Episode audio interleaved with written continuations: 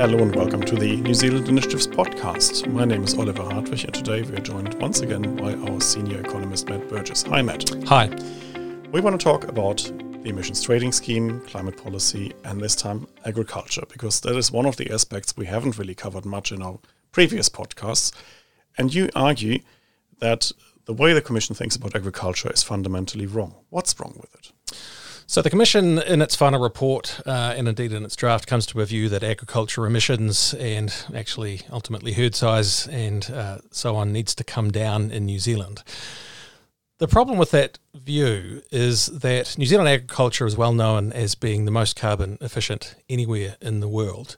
We can produce a ton of a kilo of milk solids um, with less emissions than anybody else in the world. Now, arguably, if the world's goal is to lower emissions, it would be better for the globe, for global emissions, if more uh, demand for protein was being met uh, by production from New Zealand. We're the most carbon efficient in the world.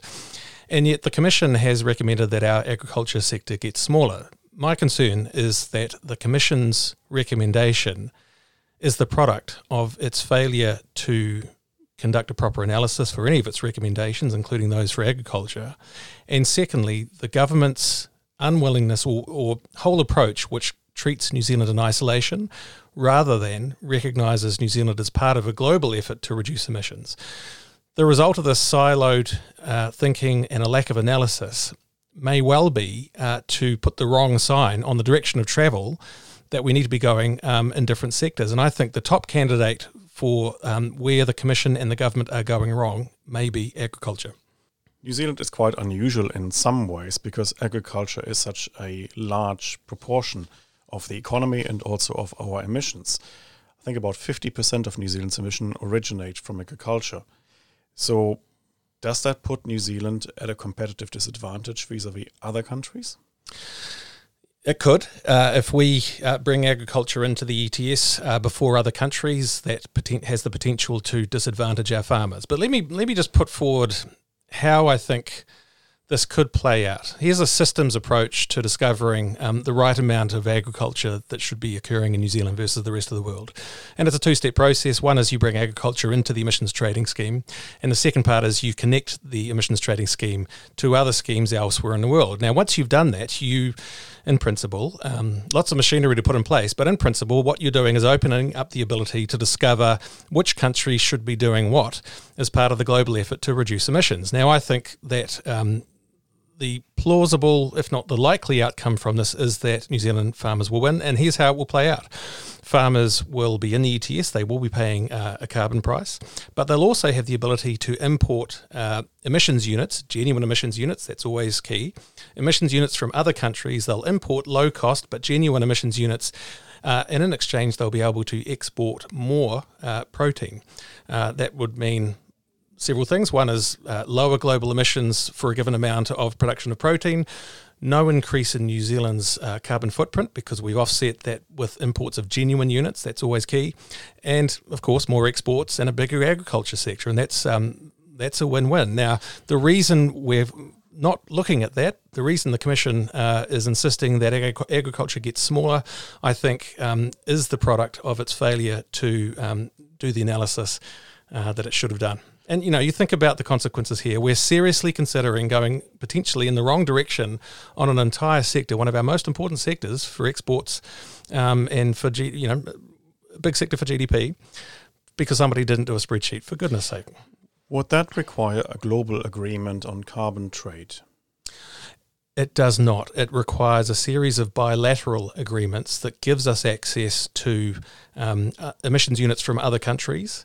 It also requires an accounting and auditing system, checks and balances to make sure that um, we don't get a repeat of the Ukrainian credit scandal that we had over the last um, five or ten years those are the pieces that have to be in place. It's not as if all 190 countries have to be on board before we can do anything in this place, mm-hmm. in this space. The argument you've just made about New Zealand agriculture being extremely carbon efficient, you could make the same argument about New Zealand aluminium being extremely carbon efficient.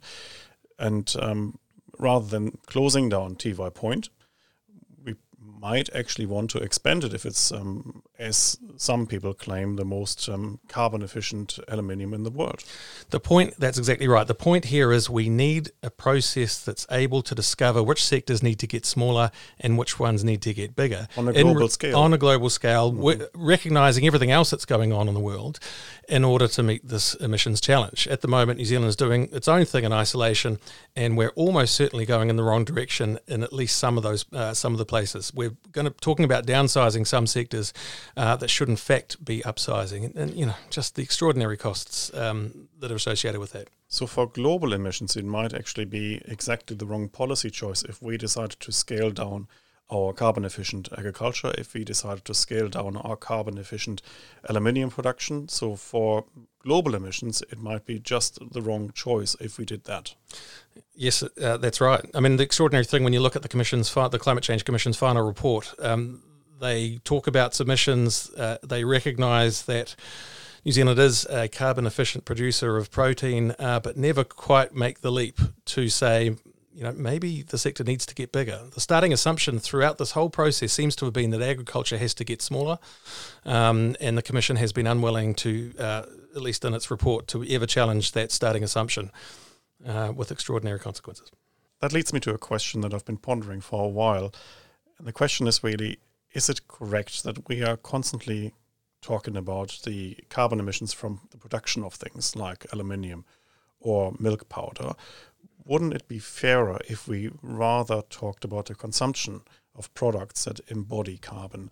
So, what I'm thinking is um, currently we have a large agricultural sector. We produce aluminium, and New Zealand is seen as the emitter of carbon emissions. Rather than asking, well, actually, shouldn't be the consume shouldn't it be the consumers of these goods that actually get credited for the carbon emissions that they cause? So, say a, a liter of milk consumed in China is emitting a certain amount of carbon dioxide, and um, why should it be on New Zealand's account that we actually measure these emissions?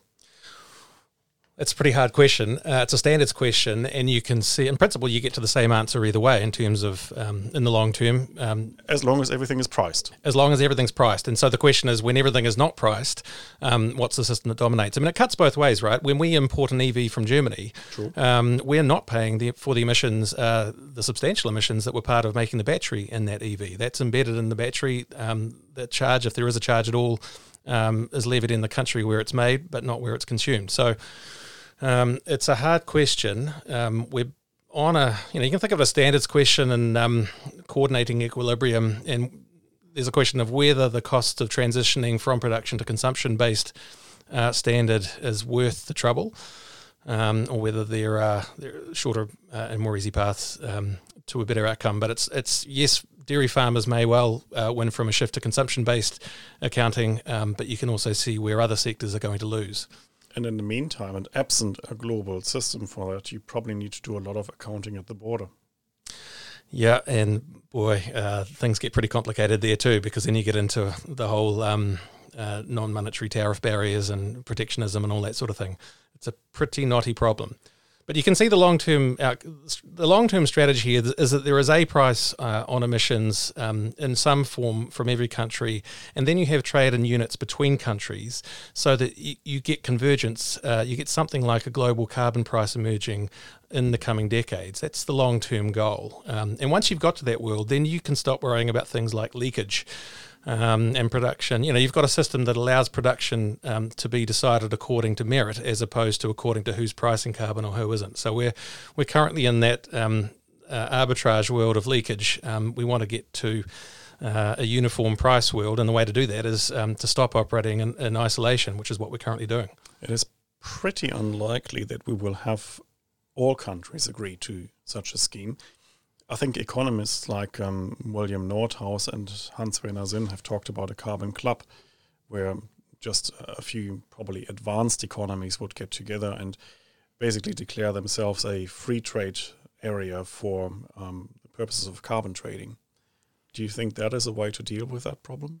Yeah, that that is a way. I think um, that's a very logical way. I think you've also got to keep some perspective here. Carbon isn't that expensive, right? Um, if agriculture were to come into the ETS tomorrow, it would add about 40 cents per kilo of milk solids. So um, that's substantial, but nobody's shooting the cows over that. I would have thought. So, you know, we've got to keep perspective here that this, um, as far as uh, you know, um, cost of trade, tariffs, and that sort of thing. Carbon probably isn't um, a huge uh, expense that we um, sort of have to fundamentally change the way we do things.